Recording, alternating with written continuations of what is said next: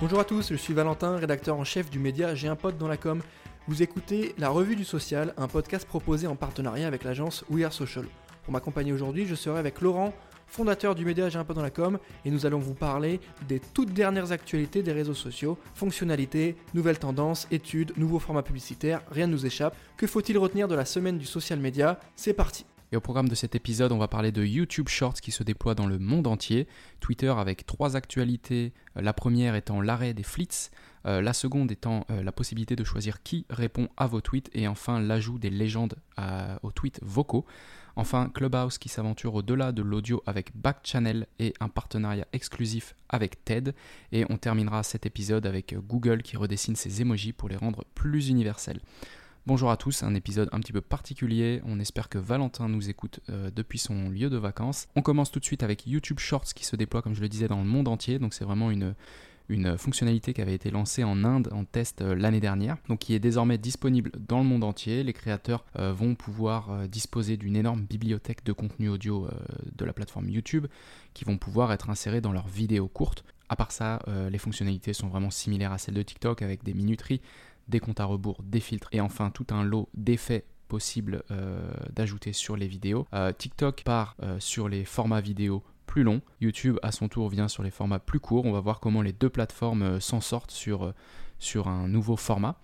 Enfin, comme je vous le disais en introduction, Twitter qui arrête les flits, on en a parlé sur le média J'ai un peu dans la com, donc ça faisait déjà un an. C'était une fonctionnalité qui avait été testée en mars 2020. Euh, donc voilà, c'était le format story éphémère sur euh, Twitter. Ils ont pris la décision de l'arrêter parce que bah, y a trop peu d'utilisation de cette fonctionnalité. Donc euh, voilà, c'est le genre de choses où le seul moyen de savoir si ça va fonctionner, bah, c'est de le mettre en ligne. A priori, ça partait pas non plus avec les meilleurs, les meilleurs feedbacks, mais voilà, ça a le mérite d'avoir été testé par la plateforme. Euh, toujours sur Twitter, euh, qui vous permet euh, de choisir qui répond à vos tweets. Donc si vous en avez assez que votre tante, que votre mère, que votre sœur laisse des commentaires un peu gênants sur vos tweets, vous pouvez désormais changer qui peut répondre à vos tweets après l'avoir publié.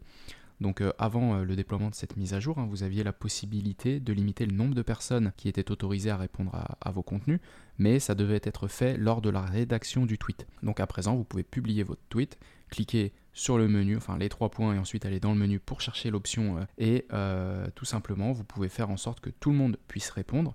Seules les personnes que vous avez euh, taguées puissent répondre, ou enfin toutes les personnes que vous suivez euh, peuvent répondre. Voilà, donc c'est une fonctionnalité qui, s'avère être utile pour limiter euh, le harcèlement. Donc on va voir comment est-ce que la communauté euh, s'approprie cette fonctionnalité. Mais voilà, certains tweets auront très certainement vocation à être limités en termes de réponse. Hein. Si c'est un tweet à titre d'information et qui n'a pas forcément vocation à créer de l'engagement et de la conversation, ça ne sert à rien peut-être de laisser la possibilité et, d'entrouvrir la porte à, de potentielles réponses euh, un petit peu plus euh, haineuses ou en tout cas qui seraient sujettes à, harcèlement.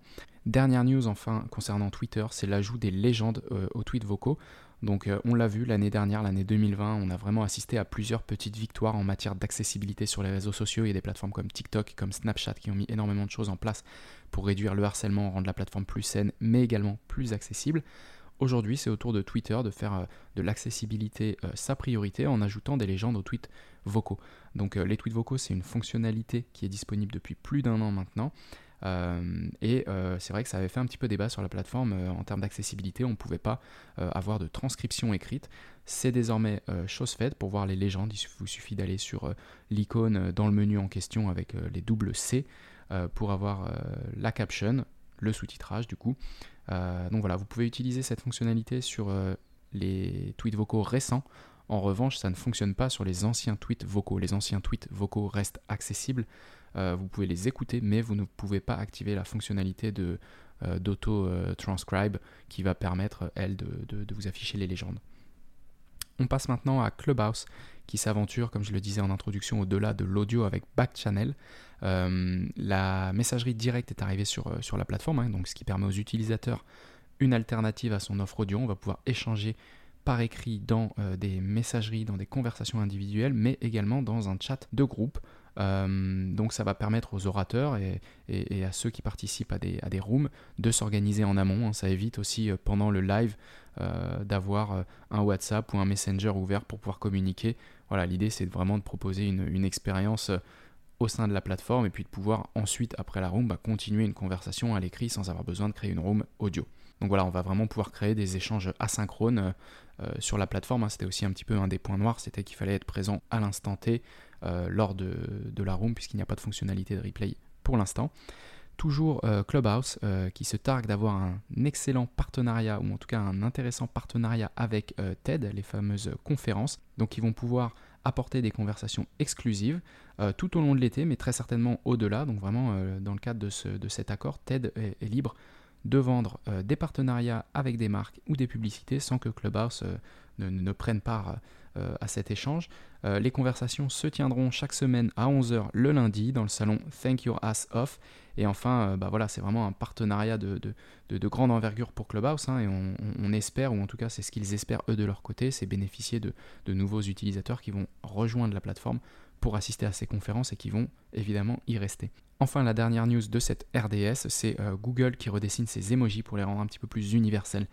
Les emojis, on le sait, ils ont beaucoup évolué depuis les années 90. Euh, il y en a de plus en plus. Les plateformes comme, Apple rajoutent son lot d'emojis assez régulièrement pour, pour euh, bah, tout simplement refléter la société, les utilisations. Donc Google est en train de refaire un, design pour les rendre justement plus universels, plus authentiques, pour que les utilisateurs euh, les utilisent davantage. Donc euh, un exemple parmi tant d'autres, c'est euh, la tarte par exemple, qui va moins ressembler à une tarte au potiron américaine, mais plutôt à une tarte standard aux fruits. Donc voilà, il y a peut-être des emojis qui sont empreints d'une forte culture américaine. Bah, l'idée c'est de les standardiser pour qu'ils puissent être identifiables, reconnaissables et utilisés par la plupart des gens partout dans le monde.